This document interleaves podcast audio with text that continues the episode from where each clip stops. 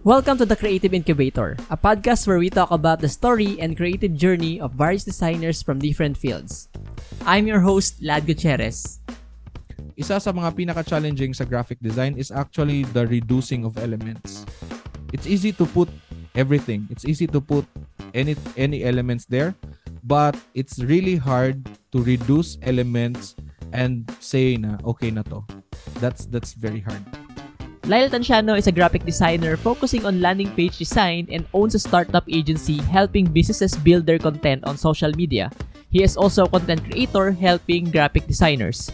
In this episode, we talk about graphic design, the fundamentals and principles of design, skills you need to learn as a graphic designer, and many more. This is episode 24, and here's Lyle Tanciano. Hi, I'm Lyle and you're listening to Creative Incubator. Stick around and enjoy this episode.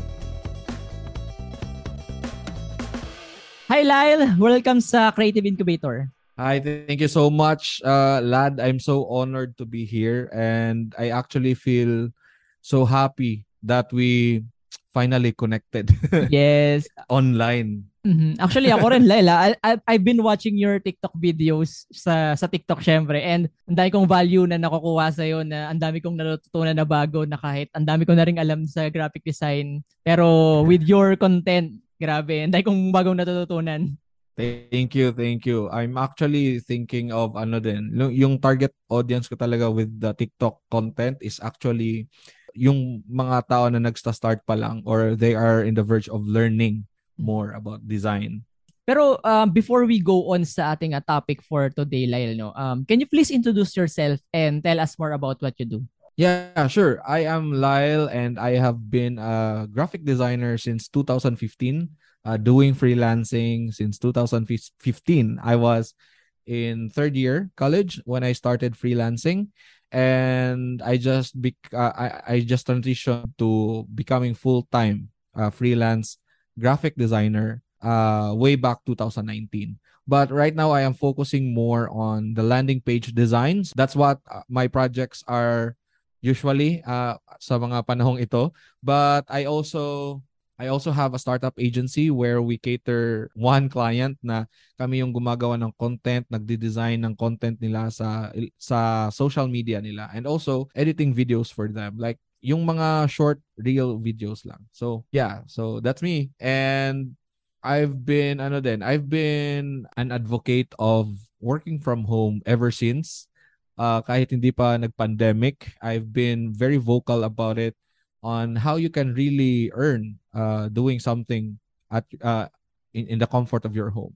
Since before ba, Lyle, um, work from home ka na or nag-work ka before sa corporate? Yeah, so this is a very interesting story na or interesting na nangyari sa akin is that uh, sabi nga ng ano, sabi ng mama ko mapula daw yung puwet ko kasi nga pa lipat-lipat ako ng trabaho. Uh, when I was working in the corporate, I was uh, tumatagal lang ako ng 6 months, 9 months. Yung pinakamatagal ko na is 1 year and 6 months, but that's actually work from home na. Pero full-time setup siya. Yung nangyari uh, when I was uh, in the corporate setup 2017, I decided na to um to apply on a work from home job. So that's my last work actually, a graphic designer for an agency uh, based in the US. So we are working 8 to 5 and after that I just realized na I I want to do it on my own. So that's why that's when I decided to quit and uh look for my own clients. Pero ano yung naging course mo, Lyle? Ano yung natapos mo? So I graduated BS Graphics and Design dito sa Cebu Technological University. So if you are a Cebuano, shout out to you if you're listening to uh, the Creative Incubator. Yan ang kurso na natapos ko. But to tell you honestly, um, there are a lot of things that I learned more in staying from in in the computer shop for pa- parang kahit late night, no? So kasi wala pa akong computer noon, so Experience talaga. No? Ngayon ko lang narinig yan na, I don't know kung matagal na. Matagal na bang merong ah, Bachelor of Science in Graphic and Design? Tama ba? Yan yung course mo? Kasi ang madalas Mm, kong so- marinig is ah, multimedia arts. Mm-mm, mm. So, yung multimedia arts, yun yung mga ano eh, parang ah, more on advertising, parang ganon. So, sa sa program na BS Graphics and Design, dapat ata BA siya, Bachelor of Arts, 'di ba? But I don't know bakit Bachelor of Science siya. So, BS Graphics and Design, uh it was first offered way back 2013, mm-hmm. I think. Tapos kami kami yung kung kung naalala ko lang ng tama ha, we are the fourth batch to take up that program. Oh. So, ayun. It's medyo matagal very na rin. early pa. Um, Mm-mm. ngayon, medyo matagal na. Pero nung nag-enroll kami, very early pa siya noon. Sa ibang mga ano kasi, sa ibang, actually sa ibang universities dito sa Cebu, they're actually offering multimedia arts or multimedia and advertising. Mm-hmm. So, our school was the first one to parang call it graphics and design talaga. Wow. Anong ano nun? Ano yung pinagkaiba niya sa multimedia arts na na course? Actually, hindi ko rin alam when it comes to parang difference nila kasi I haven't seen the curriculum then with other universities. Mm-hmm. But I think all in all it it's it's just the same siguro kasi it it all boils down to parang creating something for marketing, for advertising, using computer graphics and also using multimedia like videos, you know manipulate manipulation of photos mm-hmm. parang ganun. So mm-hmm. I think parang yung school lang talaga yung magkaiba. sa ano lang different name pero almost same uh, uh, curriculum siguro or ano no yung mga mm-hmm. subject. No? Pero ibig sabihin you you've taken or, and graduated uh, as a graphic designer. Since then ba ayun na talaga yung gusto mong uh, i-take or when did you start to get interested in graphic design? Oh, so when I was still in high school, or kahit nung elementary ako, I was asking my father oftentimes na, pa, paano ba ginagawa yung commercials? Doon talaga yung pinaka-spark ko na natatandaan ko na sinasab nag-ask ako sa father ko na, paano ba ginagawa yung commercials sa TV? Paano ba ginagawa yung posters ng mga soft drinks na na dinidikit sa tindahan natin? Paano ba ginagawa yung kalendaryo na nakasabit sa bahay natin? So, that's what I, I didn't think na yun pala yun, no? Na yung curiosity na yun, yun palang magli-lead sa akin to doing graphic design. So, isa pa nga sa napaka ano, napaka uh, parang unforgettable na story talaga why I became a graphic designer is that when I was uh, going to first year college, I actually enrolled BS architecture ba yan? So architecture. I I I enrolled in architecture for one subject, PE only.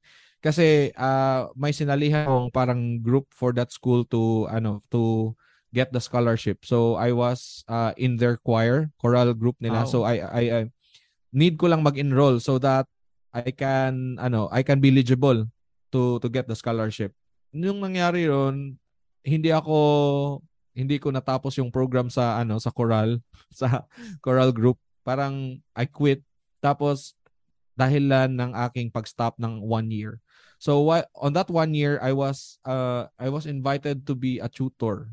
Parang a tutor of a kid, no? Mm-hmm. Yung nag-invite sa akin is yung kaibigan ko sa high school. So ang nangyari, I I I to- told her about all the things that I want to do. Like I want to learn photography, I want to learn film, I want to create um t-shirt design. Sabi kong ganun. Tapos sabi niya, actually may course na yan, na yan sa CTU. So CTU is a state university so hindi siya masyadong mahal. So dahil sa nangyaring yun, actually, napunta talaga so, ako sa graphic design. So, hindi ko lang alam kung kung nagpatuloy ako sa architecture, kung magiging graphic designer ba ako. So, it's just, uh, ano, parang a fun, a fun to think lang na fate actually did that kumbaga parang from from your curiosity sa mga commercials and sa mga labels ng mga tinitinda, mm. 'di ba? Ito parang fate din, 'di ba? Na you're, you're curious with it, you tried it and then eto na, na may nagsabi sa iyo about the course from from there. Tama ka siguro kung hindi ka kung kung tinuloy mo ngayon sa architecture, no. Hindi natin alam, hindi natin alam. Uh, diba? Parang serendipity yung tawag doon. So uh-huh. hindi ko talaga inasahan na ano na there there is something na offered na parang ganun. And ano pa siya, state university. So, ang multimedia ano kasi program dito sa ibang universities is medyo mahal siya. Nasa yeah. 30k per sem noon. Noon 'yon. Mm-hmm. So, I don't know kung magkano siya ngayon. So, yung multimedia arts sa isang malaking university dito sa Cebu, umaabot din ng 45 per sem. So, hindi kaya ng family ko 'yon. So, naalala ko meron din ako na-invite na na-guest, uh, multimedia arts din siya. So bukod sa tuition fee na mahal is yung mga equipments din na may mga minsan may mga kailangan ka rin na ano eh na, na equipments eh. And if I remember din correctly, uh, in multimedia arts kasama rin yung photography. Uh, may kumbaga parang mm-hmm. tsaka ano sila hindi tawag doon hindi in-depth yung ano yung mga course kasi since multimedia siya marami marami kang pag-aaralan. Mm-hmm. So I don't know lang yeah, sa ganyan ano. din sa amin. Ah, ganyan din. Mm. Oh, so meron kaming film editing, meron din kaming photography pero yun nga yung mga tinuturo is very theoretical lang especially yeah. na yung mga teachers naman hindi naman sila mga specialista, 'di ba? Mm-hmm. When it comes to that field kasi nga it's college. So mostly yung mga professor is uh, knows the theory pero hindi talaga it's not something that they do uh, usually. So, pero actually wala namang ano, wala namang masama doon, yeah. wala ding wala ding pangit doon. It's just that um ganyan din naman talaga yung education. Mm. Yeah. Mm. Tsaka yun yung ano ko rin eh na parang ang may isa akong content before about taking a course or not taking a course. So parang ang mm. isa sa mga advantage kasi na when you took a course na multimedia arts or sa graphic design, um, una there are people na may magaguide sa iyo. Mas malalaman mo yung fundamentals, alam mo kung ano yung una mong mm. pag-aaralan. Unlike uh, self-taught designer. Ako, di ba, self-taught designer for almost 8 years. Nang pag self-taught ko, hindi ko pa talaga alam kung ano talaga yung graphic design tsaka ano yung pag-aaralan ko. So, yun yung naging ano, kumbaga parang it's an advantage, di ba, na mm-hmm. you took up uh, graphic design or multimedia arts na, na, na course. It will take all the guesswork away. So, mas mas my, my curriculum ka na na yeah, susundan. Yun. Mm-hmm. Mm-hmm. So, yun nga, the most important thing there is that when you are taking up a program, make sure na uh, you just don't stay on the theory. So, pag sinabi ng ano ng school or ng professor niyo yung theory, then it's up to you kung paano siya i-experiment and i-explore. So, even ano na kumbaga parang ano talaga uh, based on experience na yung mas matututunan mo with mm-hmm. the with the graphic design. Pero Lyle, having the experience then of uh, being a graphic designer, ngayon, what is your own definition of uh, graphic design? So for me talaga when it comes to graphic design, for me sa sa experience ko, parang matagal ko din siyang naintindihan na graphic design is uh, doesn't just talk about aesthetic talaga. It actually parang the linking or connecting ideas to ideas to create a message, to relay a message that you want to convey. It's something na it doesn't end up in the canvas. It ends up talking about, 'di ba? So that's why if you are familiar with there are different types of design or there are different uh, design styles, right? Merong mm-hmm. anti-design. So yung mga ganun, it it it sparks a conversation and that's part of the design as well. Kung paano mo ba, paano mo gagawin tong conversational? Paano mo gawin tong somewhat hindi ka neutral but you are standing for what you believe. Ganun yung para sa akin na na it's linking the connection of ideas to ideas. And also, it's it it's not just sabi ko nga, it's not just something about aesthetic but it also solves um concerns, design problems, parang ganun. Uh, kahit ano pang gawin natin na gusto nating pagandahin yung or pa-improvein yung technique natin kung paano tong gawin siyang ganitong style, paano natin to gawin na tong tong 3D 3D effect na ginagawa niya. But the the question is, what's the purpose? What why why are you doing that? 'Di ba? So, yun yung graphic design. Always think about the how you link the connection of ideas to serve the purpose. For me rin, no, um, graphic design is, tama ka eh, na linking uh, ideas from ad, from ideas or parang conveying a message eh. Lalo na sa syempre sa mga makakakita ng ng designer. Kasi there could be a uh, uh, same brand or sabihin na natin na two different companies pero sabihin natin kunwari may pareho silang binebenta. Diba? Pero mm-hmm. kumbaga parang pero they are they have different messaging. Mm-hmm. Yung isa is too formal, yung isa is medyo funny, mm-hmm. ganyan-ganyan. So kumbaga parang the solution that we are giving is how can we make sure na yung design natin tells about the company or tells about the message of the company or even the purpose Mm-mm. of the company. Kung gusto ba nila na formal yung tignan yung itsura ng design nila or funny, ganyan. Kasi medyo Mm-mm. subject ah objective eh. 'Di ba? Mm. Na kumbaga parang yes, may mga preference tayo pero we follow different um, Mm. rules when it comes to designing. So graphic design is not for self-expression. Mhm. It is to serve someone's needs. So kunyari, um you need to you are challenged to create a design that depicts parang passion tapos yung stand niya to to really parang stand niya to to really make the truth. Hindi, hindi siya something that you just have in mind. Kunyari when you are starting to do design tapos sabi mo oh may idea na ako. Yan yung usually sinasabi natin Mhm. di ba? Tapos nung share mo yung idea na parang nagtaka ka kung bakit hindi siya approved or parang ganun. Maganda naman yung design. But it just missed the the ano, the the purpose na na miss mo lang ang goal. Kung ano ba yung gusto nating iparating sa design na to. Kahit maganda pa yan, kung hindi mo na hit yung goal, wala talaga. Yeah. So it's a very different different ano sa art yung pagde-design. Kaya ako I believe na ano eh, na there are no ugly or beautiful design. I mean, meron, pero kumbaga walang comparison. Ang important is, is it a good or a bad design?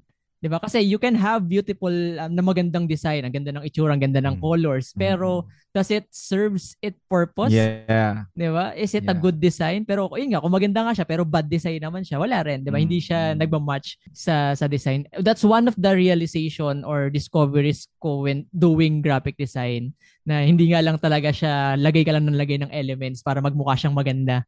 It's ano eh, hindi lang siya it- aesthetic, 'di ba? Sabi mo nga, does it just Mm. talk about uh, the aesthetic part of the the design? Part siya yung aesthetic, Mm. pero ang pinaka-important is yung uh, the, the purpose, na serve ba niya yung purpose niya. Going ano rin no, uh, kumbaga parang we talk about din sa mga sa mga tinuturo sa sa mga school, especially sa multimedia arts saka sa graphics and design din, 'di ba? Isa sa nakita ko rin na pinaka-important part of graphic design is yung fundamentals or yung mga principles of design. How important it is sa graphic design? there are two ways to do things. It's by observation and by learning how to do things. Mm-hmm. So when we do observation, ah, tinitingnan lang natin yung ano, yung kumbaga paano ba niya ginagawa yan tapos susundin ko. But learning to do it would mean that you don't depend on someone on on learning how to do it. My analogy when it comes to design or learning things actually uh, it it could uh, it could be used in, in anything that you want to do. We're gonna focus on graphic design. So ang design output yun yung ulam and learning the fundamentals is actually learning to gather your ingredients and knowing the instruction on how to cook that specific food. Mhm. So, kung wala kang fundamentals, syempre magluluto ka lang ng ano, 'di ba? If wala namang nagturo sa atin kung paano magluto ng may may ibang linuluto na hindi na tayo nag-ask kasi nga nag-observe lang tayo. Kasi Mhm. tingin natin madali lang siya. Pero pag tikim mo, iba yung lasa sa yung tinikman mo sa kanya na alam niya talaga yung ginagawa niya. Learning the fundamentals is actually telling you that you have to gather your ingredients and you need to know the direction or the instruction on how to cook it. Yung ingredients is yun yung elements of design. So ano ba yung elements of design? Color, shapes, line. Basta yung mga elements na pwedeng nandun. Imagery, typography. So yun yung elements or ingredients. So ano ba yung direction or instruction on how to cook? So yung instruction on how to cook is called the principles of design. So yung principles of design is katulad ng balance, symmetry, rhythm, repetition. So yan yung mga basic na pwede mong i-apply sa design mo. Now, you have the direction on what to use, on on paano mo ba siya i-arrange, paano ba siya i-balance 'yon. You have that. Now, kung mala, kung kung na-notice nyo din sa pagluluto, merong different style. So diyan napapasok yung creativity mo when it comes to designing. So gather your ingredients, know how to cook, then create the design. Now, now that you know that, now you, that you know how to almost replicate that kind of ulam, you can now experiment your own. So para mas madali lang intindihin. So that's how I I ano I I see how important fundamentals are. Grabe, ang ganda ng analogy mo sa kasi hindi kong natutunan sa iyo, Lele. Pero ang gandang analogy nila kasi kumbaga parang before start, ako hindi ako marunong magluto. Um, nagluluto, I mean, nagka-try ako, nag-experiment ako. Kasi alam ko na yung fundamentals. Mm-mm. Alam ko na yung ingredients diba? na gagamitin ko. Uh, alam mo na yung asin, alam oh, mo oh. yung asin na magpapaalat. Parang mm-hmm. ganun. So, hindi mo siya lalagyan ng too much. Yeah, so, pag matabang, uh, lagay ka lang ng konting, uh, depende, asukal or asin. Or kung oh. sobrang tamis naman, lagay ka lang ng konting tubig. Parang ano eh, oh, di ba, nakakapag-experiment ka na. Kasi you oh. know already the fundamentals eh. Alam mo na kung paano lalaruin, alam mo na kung paano mm. mag-experiment. And when you know the fundamentals, based dito sa pinag-uusapan din natin, no? Kumbaga parang it's, eto na yung half of the learnings in graphic yes. design eh. Yes. Di ba? Kumbaga parang okay, sige, graph I uh, I can I know how to do graphic design if I know the fundamentals. Yun nga rin yung lagi kong sinasabi. It's like almost 80% of something that you need to know. Mm-hmm. Especially in graphic design. Then yung 20% doon is just the implementation, the parang dapat mong familiarize yung tools para mas ma-expand mo yung creativity mo or yung design flexibility mo. So, kunyari, may nakita kang design. How can you do that? How can you replicate that? How can you apply that on your own design? So, yung ano talaga, fundamentals, when you learn that, it's gonna be a game changer, especially when you are looking at a blank canvas. Yeah. Kasi pag nag pag nasa blank canvas ka tapos hindi mo alam yung fundamental, so ano ba ilalagay dito? Wala akong hindi ko alam kahit isa, wala akong alam. Totoo. So, Ako yun. Nga, mm, yun yung ano ko eh, yung naging uh, biggest mistake ko nung nagsimula ako. I started copying design. Well, for practice okay lang naman, pero hindi ko iniintindi kung bakit ganito ba yung design niya, kung bakit ang laki ng text nito, bakit ganito yung color. Ginagaya ko siya. Natutuwa naman ako kasi aesthetically nagagawa ko siya. Pero hindi ko naiintindihan why is it hmm. like that kung bakit ganun yung pagkaka-design sa kanya. Pero nung naiintindihan ko siya, ako pag nagde-design ako, lalagay ko muna yung mga elements.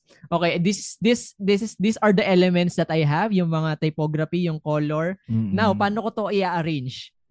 And because of the yeah. funda- because of the fundamentals, alam ko kung paano siya i-arrange. Mm-hmm. 'Di ba? Hierarchy, yan, yan, ina- balance. In, oo, ina-apply ko nga siya sa ano, ina-apply ko din siya sa when it comes to arranging things inside mm-hmm. my room. Parang ganun. It's it's the same principle talaga. Uh, kaya sinasabi ko din with my content now, if you learn learn fundamentals, it's actually applicable to most of parang uh, practices, design practices, no? Yeah. So, yung kahit kahit yung uh, lines, yung mga yung elements of design, principles of design, you can actually find that sa architecture, sa interior designing, sa kahit anong types of design talaga uh, may mga ano lang, may mga principles na na parang mas gamit sa kanila. May principles din sa design, graphic design na mas gamit sa atin sa graphic design. Pero all in all, yung bottom line niya talaga is it, it just parang follows the same principles and ito pa yung matindi pag nalaman mo yung fundamentals of design you will know how to break the rules and exactly. breaking the rules actually gives you the opportunity to create designs na mas attractive na doesn't compromise the serve uh, doesn't compromise the the ano the the serving of purpose parang ganun. Eh, sabi nga nila 'di ba ano no you can you cannot break the rules if you don't know the rules. Yes. That's that's the uh, ano din na pinaka na learn ko na after mo kasing malaman yung uh, ito ah uh, heads up lang sa mga mag-learn ng graphic design after mo ma-learn yung fundamentals, may mga questions ka talaga sa isip mo na, teka, sinunod ko naman yung fundamentals pero pat, pat parang hindi pa rin maganda tignan. And that's when you break the rules. Mm-hmm. So, ah, bahala na yung rules na yan. Basta kung anong mas maganda sa mata ko, yun yung gagawin ko. So, that's the start of ano, of exploring your own design taste, tapos improving your design um standard, parang ganon. Yeah. So, yun talaga yung pinaka ano biggest uh, thing na that you should learn no na about graphic design. Susunod na lang diyan yung uh, yung purpose or yung messaging, 'di ba? Ano ba yung mm-hmm. ibig sabihin ng ganitong color, mga color theory, 'di ba? Or yung sa typography. Mm-hmm. Ayan, kumbaga parang ano 'yan, mga plus na lang 'yan, pero fundamentals talaga mm-hmm. is is really important. Pero question ko lang ano, Lyle, no. Um among all the principles of design kasi ang dami, 'di ba? Hierarchy, contrast, balance. Ano yung pinaka-favorite mo? Yung pinaka-favorite ko talaga is yung space tsaka hierarchy. Mm-hmm. Kasi yung space it allows me to create illusion. Uh, oh. it it yung it negative space my ano, it tests my oo, it test it tests my uh, creativity kung paano ko ba ipapakita tong shape na to gamit lang da, yung da, gamit yung dalawang shapes. Paano ko ba ipapakita na ito yung image? Paano ko ba ipapakita na ito yung gusto kong ipakita gamit lang yung mga simple shapes. That's why yung pinaka first talaga na exercise na ginawa namin sa Kickstart Freelancing na group na community na na ginawa namin is identifying what shape that you see in an image. So, kunyari, I I, I let them choose ano, very basic na na subject. Kunyari, may iba uh, pinili nila aso, may iba pinili nila mga buildings. So I I ask them, you create something, i-overlay nyo, pa, i-recreate nyo to, yung subject na to, gamit yung simple shapes. Kasi na na-underestimate or na-underutilize natin yung shapes eh. Mm-hmm. Tingin natin na uh, pangit siya to simplify things. Isa sa mga pinaka-challenging sa graphic design is actually the reducing of elements. It's easy to put everything. It's easy to put any any elements there but it's really hard to reduce elements and say na okay na to.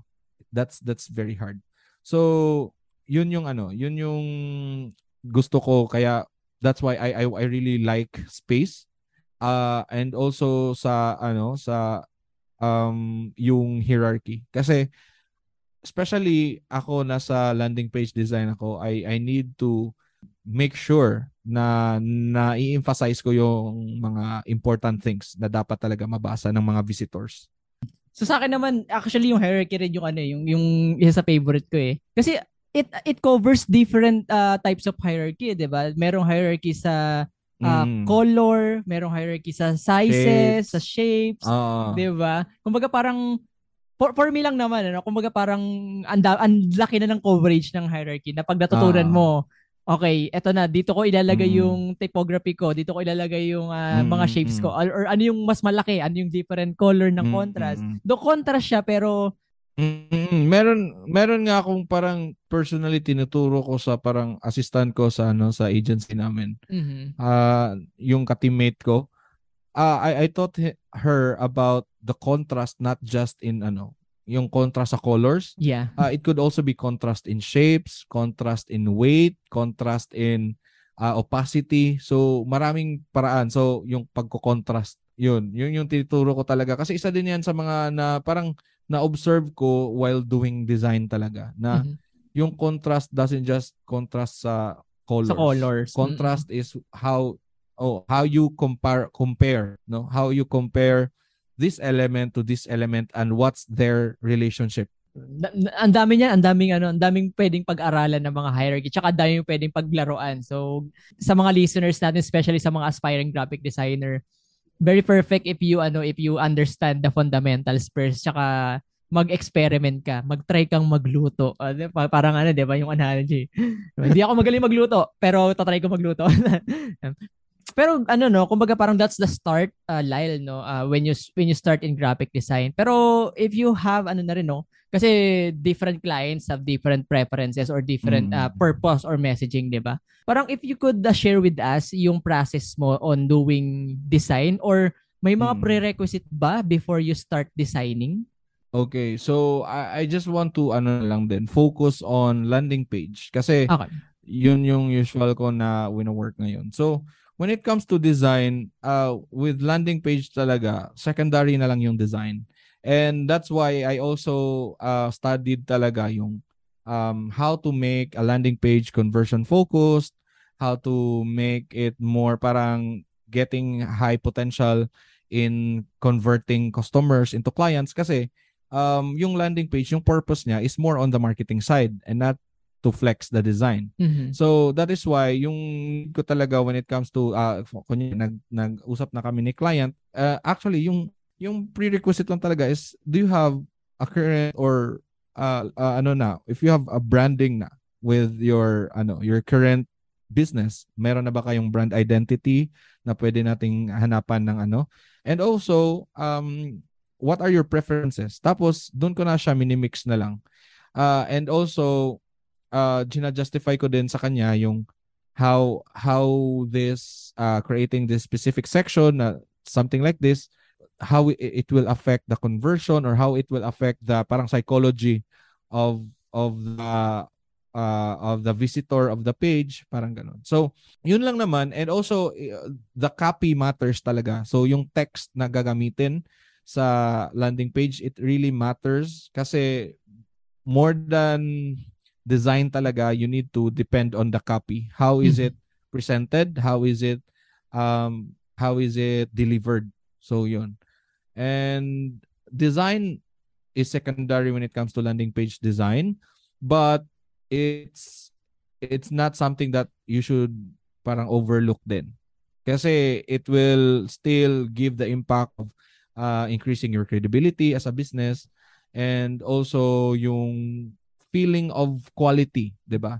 Kasi pag nakita ng ano ng visitors yan tapos parang tingin niya napaka-scam meeting then it's not gonna it's not gonna sell. So that's why it's it's really a balance of marketing strategy or the understanding of conversion focused design and also the designing of elements itself. Ano siya, hindi lang talaga siya aesthetic or more on the design eh, di ba? Kumbaga parang Oo. it helps din na you know Mm. or parang ano, kumbaga parang alam mo yung brand or alam mo yung marketing strategy nung pagde-designan mo kasi may different ano eh, kumbaga different yung magiging approach mo sa pagde-design eh, di ba? Like for example, or Mm. sa look and feel din. Usually ba ano ba yung mga ginagawa mong mga website? Mga formal ano ba siya? Mga formal ah, websites or landing page? You- um usually kasi mix eh pero I am focusing now on landing page ng mga coaches ng mga Mhm. more on like mga impact driven na uh, educators online educators Uh, how do you ano, how do you translate yung ano, yung strategy or yung branding nila into design? Like for example, sabihin na natin, ano ba example? Uh, ang gusto ni client or ang personality or yung look and feel na gusto niya makita sa landing page niya is more of syempre uh, authentic or ano um parang hindi scammy yung tignan. Tapos siguro Mm-mm. a- a- another example is gusto niya ipakita na fun Yeah. yung landing page niya. How do you translate that into design? Yeah, so there are dyan ka pumipili ng design style actually. Parang that's why it's important to know the design style as well, yung mga boho, yung um parang ano pa tawag noon, yung mga modern types kasi that's where you will get your references as well. Mhm. So one thing that I also do is that I really make sure that it will resonate with their audience as well kasi yung design ng sales page hindi yan ginawa para sa client eh. It's created for uh, to entice the audience Yeah. na mag-join sila if it resonates with them. Like for example, if he's a coach and he wants it to be fun, 'di ba? Tapos yung yung ano niya, yung branding niya or lagay na, lagay natin na yung parang brand messaging niya is making uh parang learning about money while having fun. Gawin natin sa, sa lagay natin ganyan. Then you will just add fun things, 'di ba? Paano mo ba nagagawang fun yung So this is what I do also like uh, mind mapping. So I just use keywords. So fun, what's ano bang nasa fun? Confetti Mhm. or anything, 'di ba? Confetti could be also like money na lumilipad. And I could use that to design that land, uh, sales page na about having fun while learning money. So something like that. So maraming paraan, maraming paraan talaga. It's just a way of ano, um ito pala uh, you can also read Smile in the Mind na book. So sa Smile in the Mind na book, meron siyang mga paraan na pwede mong gawin. Kunyari, i-stretch mo or i- i-skew mo, i gawin mong round, gawin mo parang ganun. Parang Mhm. i-experiment mo yung mga elements para makuha mo yung ah yung specific na parang emotion na gusto mong gawin sa yun nga you need to uh, connect creativity as well with uh, your you need to connect your idea to something um, na other elements then then mix them together that will be a brilliant idea or for you to be ano din creative. So just mix and match parang ganon. You you experiment. That's why when you create design it's not just single canvas. Most likely talaga you will create very uh, maraming version.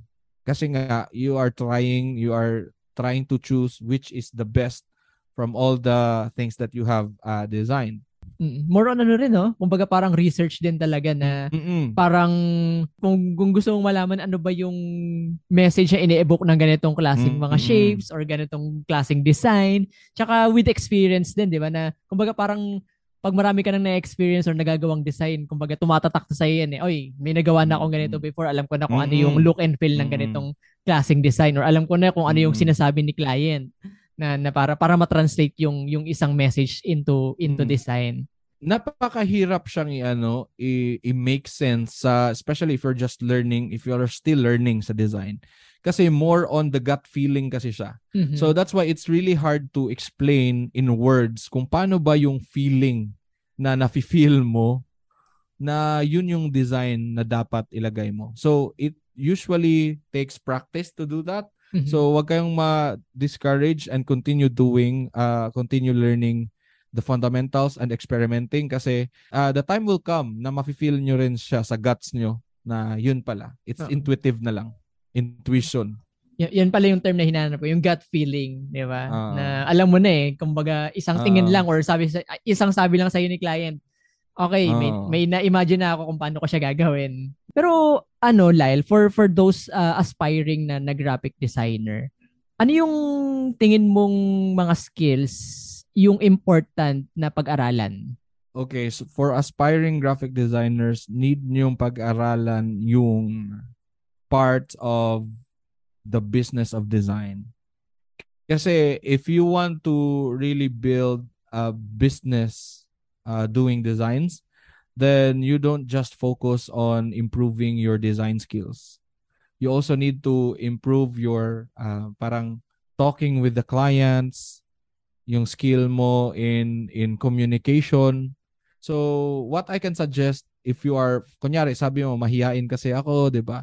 So what you need to do is just go out there and join groups, join um yung mga organizations no where you have the the opportunity to talk with other people kasi nga it will ano it will improve your confidence. So yung sa akin I joined choral groups before sa simbahan so that I have opportunity to talk with other people as well. And now I I'm actually in a Toastmasters club here in Cebu. Ay, wow. So it's uh, Toastmasters club is actually parang you learn uh, public speaking.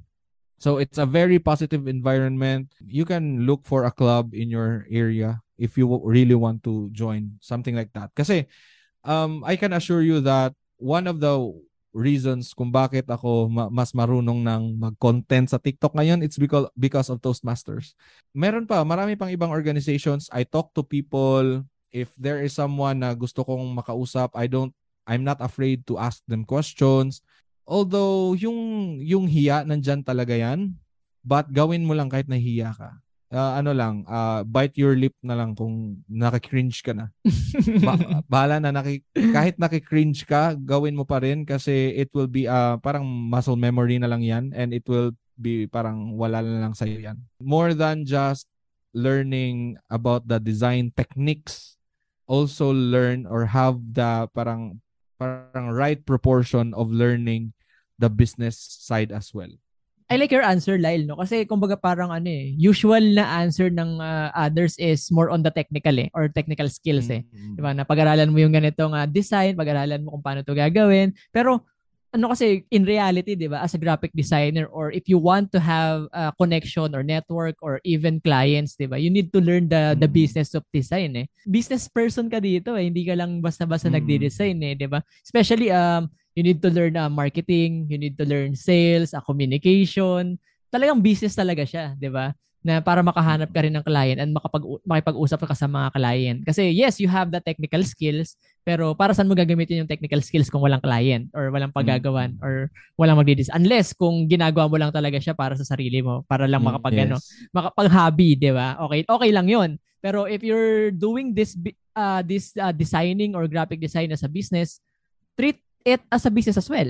Kailangan yes. mo tutunan kung ano kung paano gumagalaw yung, yung isang business. Kahit mag-isa ka lang diyan, kahit sole proprietor ka lang or cor- yes. corporation man yan, you need to learn sales and marketing and different yes. soft skills, 'di ba? Yun nga yung ano, isa sa mga ginawa kong video talaga sa TikTok is that when you say skill, that's actually something that you can learn. So, hindi naman ibig sabihin na first try mo, magaling ka na. So, that's why you need to do it more and more para mas maging comfortable ka sa skill mo. Tsaka yun, you will use it uh, in your advantage. Don't just learn the technical skills, also learn yeah. uh, some soft skills. Just want to ano rin no, to ask this Lyle. Um gusto ko lang mag makarinig ng konting story no about clients kasi mm. pinag-uusapan na rin natin about talking to clients or communication with clients. Mm. Ano yung worst experience mo with your clients? Okay. Ito, it's a very simple na ano, it's not even design related. So yung worst experience ko is that there are clients talaga na doesn't like to vibe with you. Mm-hmm. Kasi yung ginawa ko lang is just I sent sa Slack to, sa Slack. So I've been working with her for quite some time. Pero I didn't know na ayaw niya pala yung mga emoji na gumagalaw. Yun lang like that's why I I can say na it's the worst um, experience kasi I thought um, having to work with her is a lot of fun. Parang yun kasi yung promise niya na mm-hmm. uh, very uh, she's good to to work with. Tapos nag-send ako nung ano uh, while uh, doing reports tapos isa din sa ano ko pala, I I, I admit naman na meron din akong ano din, parang shortcomings doon kasi yung ganong style, in-apply ko lang yon from from my previous work kasi yun. Kasi sa mm-hmm. previous work namin, it's a fun environment. Pwede kang mag ano talaga, pwede kang mag to have fun while you are chatting, parang ganon. So yung ano ko, yung sinend ko, yung bird lang naman ang gumaganon. so sabi niya, Lyle, can you stop sending that? That's so unprofessional. So oh. sabi ko, sabi ko na, okay, bakit kaya unprofessional no? So yun pala uh, uh, in my on my end naman uh, hindi ko na assess or hindi ko na kung na yun pala yung style nila doon but I was just expecting kasi sabi niya they are fun to work with 'di ba so I was mm-hmm. just expecting that that's fine so um sorry if yun yung pinaka worst na experience ko when it comes to clients kasi so far naman when it comes to my clients kahit pa ulit-ulit pa yung mga revisions that's actually my fault and not them eh. So mm-hmm. th- that's why I don't say na it's my worst experience kasi it's my uh, shortcoming na hindi ko linagay sa contract, hindi ako naging clear sa boundaries. So it's my fault and not their fault. So yun lang yung sinabi ko na yung pag-send ko ng emoji na medyo ano pala. So the the lesson there is to really uh, parang himayin mo muna yung environment kung pwede ka bang magagaganon. mm-hmm, mm-hmm. Kaya eh, ano rin no, uh, is it, it's important din talaga to assess the client din, yeah. no? before yeah. engaging sa mm-hmm. mga ganong klaseng uh, conversation or kung ganun ka man, mm-hmm. 'di ba? Kasi minsan ano eh, kumbaga pag matagal ka na rin din sa design, 'di ba? Hindi ano eh, pag nagsisimula, syempre kailangan mo ng clients uh, na okay uh, lang, okay lang ganyan. Pero ngayon, pag, ala, pag alam mo na rin kasi yung boundaries, saka alam mo na rin kung how you work, 'di ba? ikaw na ano eh, kumbaga magiging picky ka na rin with clients eh. Mm-hmm. 'Di ba? Hindi yes, sa pagiging hindi sa pagiging maarte or anything, pero ano eh, important din kasi yung mental ano, mental capacity mm-hmm. or mental health natin as a designer or as a freelancer in yes. general, 'di ba? Na syempre malaking ano, kumbaga parang minsan malaki nga yung kinikita or malaki yung uh, pa, mm-hmm. uh, yung tawag dito yung fee. Pero mahirap naman siyang ano, kumbaga parang may challenge with uh, talking to the clients or parang nasasabon ka or parang minamaliit yes. ka, 'di ba? Parang naiinsulto uh, walang, ka. Ah, may isa pa pala akong ano, may pa, isa pa pala akong story. So medyo mm-hmm. nag, nasa part na din siya ng worst client experience kasi sabi niya sa akin na you're Filipino. So Oh. why are you asking this this ano this rate? So tapos na ano ako doon na subs like wala akong mas nasabi. Sabi ko na lang na okay. Yun na lang yung sinabi ko. But yun. Okay, mali pala ako guys. Meron pala worst pala talaga. yung iniwan ako ng biglaan. So that was in pandemic. Maganda yung relationship namin, working relationship namin. I was working with her sa Upwork. Mhm. Tapos, bigla niya lang siyang nag-chat na, Lyle, I've emailed you something uh, how we should go forward. Yun pala, sinasabi niya na parang ayaw na niyang makipag-work sa akin. Tapos, when he when she said to me na okay if you want if you want to work with someone else please let me know two weeks advance so that I can find someone to replace you in that time. Pero nung siya ang nag-fire sa akin agad-agad Agad- bukas wala na. So I, I I just thought na that was so unfair. That was so unfair but I I didn't stop there. So nung ginawa niya yon I told I told myself na okay lang yon um, I can find better clients. And lo and behold meron ngang better clients. Yeah. So if you raise your standards as well for your clients, yung mga clients na dadarating sa inyo, it's gonna be quality clients din. Yung mga ganyang experience, mararanasan at mararanasan natin yan. Si- Mm-mm. Even sa mga listeners natin, baka maka-experience din kayo ng mga ganyan. Pero, ano lang yan, konti lang yan sila. Pero, pag, pag nagkaroon ka Mm. naman ng isang better clients, tuloy-tuloy yan. Ganyan. Mm-mm.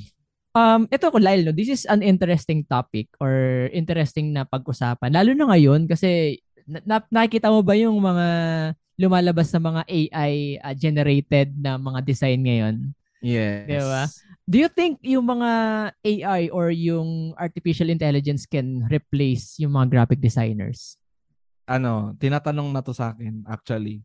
Hindi lang ako nag-react kasi for me, kulang pa yung research ko uh, in understanding it. Mhm. Pero yung ano, yung focus ko ngayon siguro when I I'm uh, asked about this question is yung focus ko is something um unless these machines can level to our level of intuition, especially the human intuition, then Mhm. I think they can replace us. But am I afraid about that? All I can say is no, because working with AIs still has uh, needs a lot of work. Especially, for example, if you're a client, then you want to use AI, then it still uh, uses a lot of your time than having people to work with your projects. I can just, you know, I can just we can just talk about it. Then then you let me do the things. So with AI kasi, you need to adjust pa din. You need to, okay, ayaw niya itong keywords na to. So change natin itong keyword. 'Di ba? It it still takes away your time. And yun nga, yung currency kasi ng clients is not just money, it's also time. Mhm. So I that's why I'm not afraid too much about that kasi um hindi pa nalilevel ng AI yung perception or yung intuition ng tao. And yung intuition ng tao is very human and it make it makes us connected, you know. Yung design natin na human design, yung uh, errors natin as human, that's what makes us connected to each other. We relate to each other. And also, um, I second is I don't want to focus on being parang stolen, no? Parang nakukuha uh, stolen opportunity from us. It's not a stolen opportunity from us, but I want to look at it na it's an opportunity to look further, to look something new. Kasi if it replace us as a designer, then that could mean na wala na tayong masyadong trabaho. And I think having that kind of life is better. 'di ba? Kasi kasi as human, we only need food, we only need shelter, we only need clothes to live, 'di ba? Bakit tayo ba, ba't gusto natin yung too much na expensive things? I am not being hypocrite ha. Mhm. I also want that. I also desire that. Pero if you ano kasi, if you get in the way of progress, especially this, this could actually help us. AI is a very big uh, help to humanity. exactly. 'di ba? Why am I threatened about that unless we are too attached of our current life right now? And to be happier, we need to be detached from our desires. So, yun lang naman. I, I know I'm I'm getting parang spiritual here. uh, in this, ano, kasi yung AI kasi sabi nila sentient daw, 'di ba? Parang uh, it has the ability to parang know it all, but it's it can't replicate human with nervous system. Yeah. Kasi kahit kahit naintindihan ni AI yan, he doesn't have the nerves naman to feel thing. To Especially feel emotions, 'di ba? Yes, 'di ba? So he's just very objective kung anong naano niya, anong anong perception niya sa data na binigay mo, yun lang din bibigay niya. And that's why I'm not afraid talaga with AI replacing designers because maybe it's gonna happen, but just focus on now. Let's not create a problem that doesn't exist yet. Yun, yung, yung answer ko doon, if AI can replace us, maybe, maybe not. But, yun nga, we want to focus on something that is beyond our control. Gandang point ah kasi ako naman I have the same uh, answer with with this. Kasi kumbaga ngayon ang dami na natatakot kasi ng mga graphic designer kasi mm. AI ang galing gumawa, ang ganda pa ng mga design. Pero again, with the intuition and with the emotions, yun ang mahirap i-replicate eh. Mahirap i-replace yes. sa mga human eh. And one of my ano rin, uh, one of the perspective din na, na gusto ko rin na nasabihin is that instead of thinking that AI can replace uh, graphic designers, why not uh, ang isipin natin or ang maging perspective natin, maging, maging perspective natin is AI helping graphic designers. Yes, maganda yung mga nagagawa na generate with the the with the AI na generated na mga design, pero it could also be your reference or parang magkaroon ka ng yes. idea kung paano. Kumbaga, yun yung help niya sa atin na mapapadali yung buhay natin yes. somehow kasi okay, mag, nagkaroon ako ng idea because of the generated the design ng AI. Yes. Pero that design will not replace the design na nagagawin mo, 'di ba? Tsaka matatakot lang naman tayo if we ourselves is not growing. Yes. Yes. Ex- kung yes, kung wala kang expansion. Like mm-hmm. that's why also I'm also parang I diversify. I rely too much in designing. Kasi we need to diversify our uh, our resources. Kasi nga, yun nga sabi ko, what if kung ma ano, ma ma-replace tayo ng AI? Okay. Tapos sino bang ayaw nung walang trabaho, 'di ba?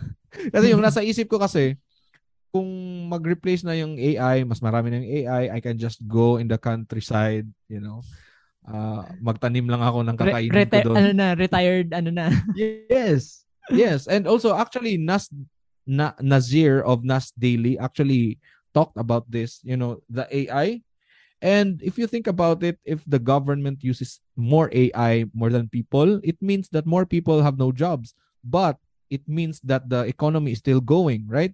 So the less robots that you, I mean, the less people that you pay for their salary, then the more money that you will have in your government that you can give a subsidy to to your countrymen. So it's it's a bit ano na, it's a bit parang de- in depth, it's mm-hmm. a bit parang complex to to understand. But the point is, yun nga, don't be afraid of AI uh, replacing you because it's not happening yet. And I I I ano, I, I and just focus on working with the tools kasi yung AI tools lang yan. So work with them to make your work more efficient and again um Another one is time is currency. So if clients are using AI, they're still it's still taking away time from them. So don't be afraid of that. Yeah, and grow yourself then. Kumbaga sumabay yes. ka. Sumabay yes, tayo sa expand. sa expansion, 'di ba? Kung yes. may, may kumbaga kumbaga para nag-update yung mga technology natin, mag-update din tayo as a graphic yes. designer, 'di ba? Yes. Maraming way kung paano natin siya gagawin, 'di ba? Mag-aral ng mga bagong tools, mag-aral ng mga yes. bagong uh, techniques, 'di ba? Pag-aralan din yung mga mag open be open to ano, to yes. to learnings and expanding yourself. Yes, yun din yung isa sa mga ano ko na be empty. Always be empty kahit alam mo na marami ka nang na-learn. Mm-hmm. Always be empty so you will have ample of room for new uh, knowledge. knowledge. Yun. Parang mm. ano eh, for example, itong uh, ito Tumblr, 'di ba? Sabi natin ilan mm. ba 'to? 500 ml. Sabi natin 500 ml tong jar na to. Ilang water ang kasya dito?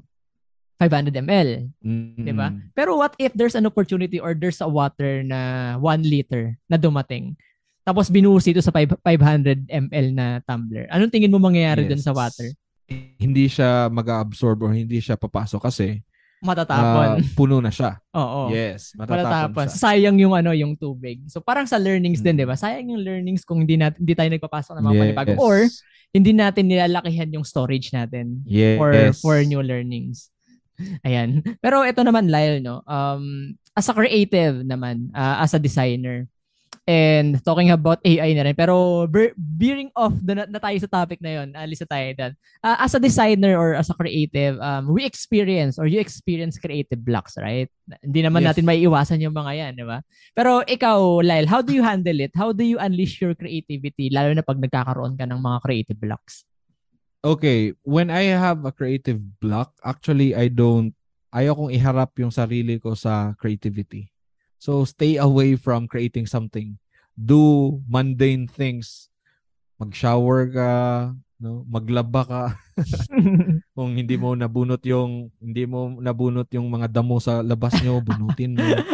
Pero ako in my case talaga is I ano, I rely on movies. Yun talaga yung sa akin. I rely on movies or I I basta ayaw ko mag-create. Pag na, mag pag may creative block ako, ayaw ko mag-create kasi it will just tire myself more. So yung creative block kasi, isa din sa mga dahilan yan is that you just don't have enough inspiration or enough references. So, if you have a creative block, magpahinga ka muna para mag-rest yung brain mo. Tapos pagbalik mo, maghanap ka ng more references, more research. Huwag kang mag-design kasi yung yung iniisip kasi natin, pag nasa nasa harap na natin yung canvas, ano bang gagawin ko dito? Paano ko siya maggawing magiging maganda? Tapos you're not doing your homework, you're not gathering your ingredients, 'di ba? So what you do is be open, just choose any references that you like. Like wag mong i-overthink na maganda siya o hindi. And just start doing. Tapos kahit kahit pangit siya for now, gawa ka lang ng new version, new version. Tapos kung hindi pa rin, o pahinga ka ulit, ganun. Pero challenging to sa challenging to sa mga my deadlines, 'di ba? So, what I what I ano, what I suggest if you have deadlines, eh yung deadlines kasi usually siya yung nagpo-push ng creativity natin. so, all, take all the time that you need uh, especially when creating kasi nga uh, isa din sa mga ano ko, hindi talaga hindi ako afraid na I'm doing something like uh, parang ano na, parang uh, almost deadline na siya. Ganun ako eh. Kasi pag pag malayo pa, ginagawa, naghanap na ako ng references. Pero isa talaga sa mga ano ko is when I do it almost yung time ng deadline na, Mhm. mas lumalabas yung creative juices ko.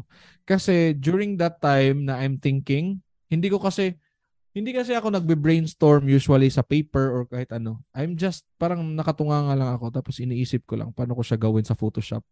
Nag-aando-ando pa ako sa kamay ko.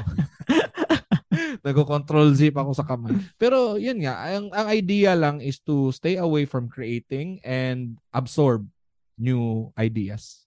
Kasi uh, when you are having creative block, you are ano, parang you don't have anything eh. So stop creating, stop producing and start absorbing.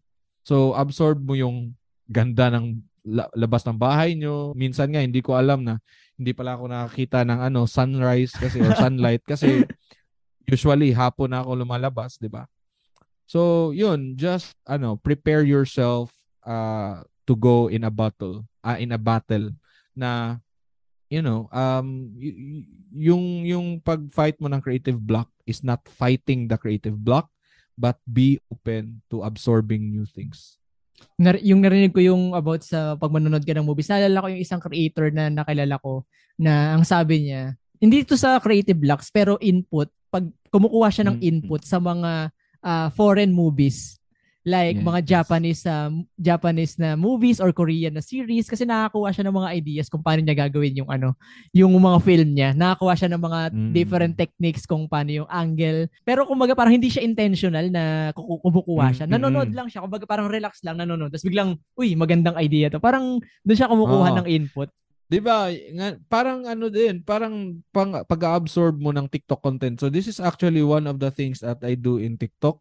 Mhm. Pag nakikita kong may magandang idea kung paano niya ginawa, isi-save ko 'yon tapos sabihin ko paano ko siya gagawin In your own way. Something on my oo, oo, on my Mhm. own way. Paano ko siya Tapos yun lang, that's how you borrow ideas from other people.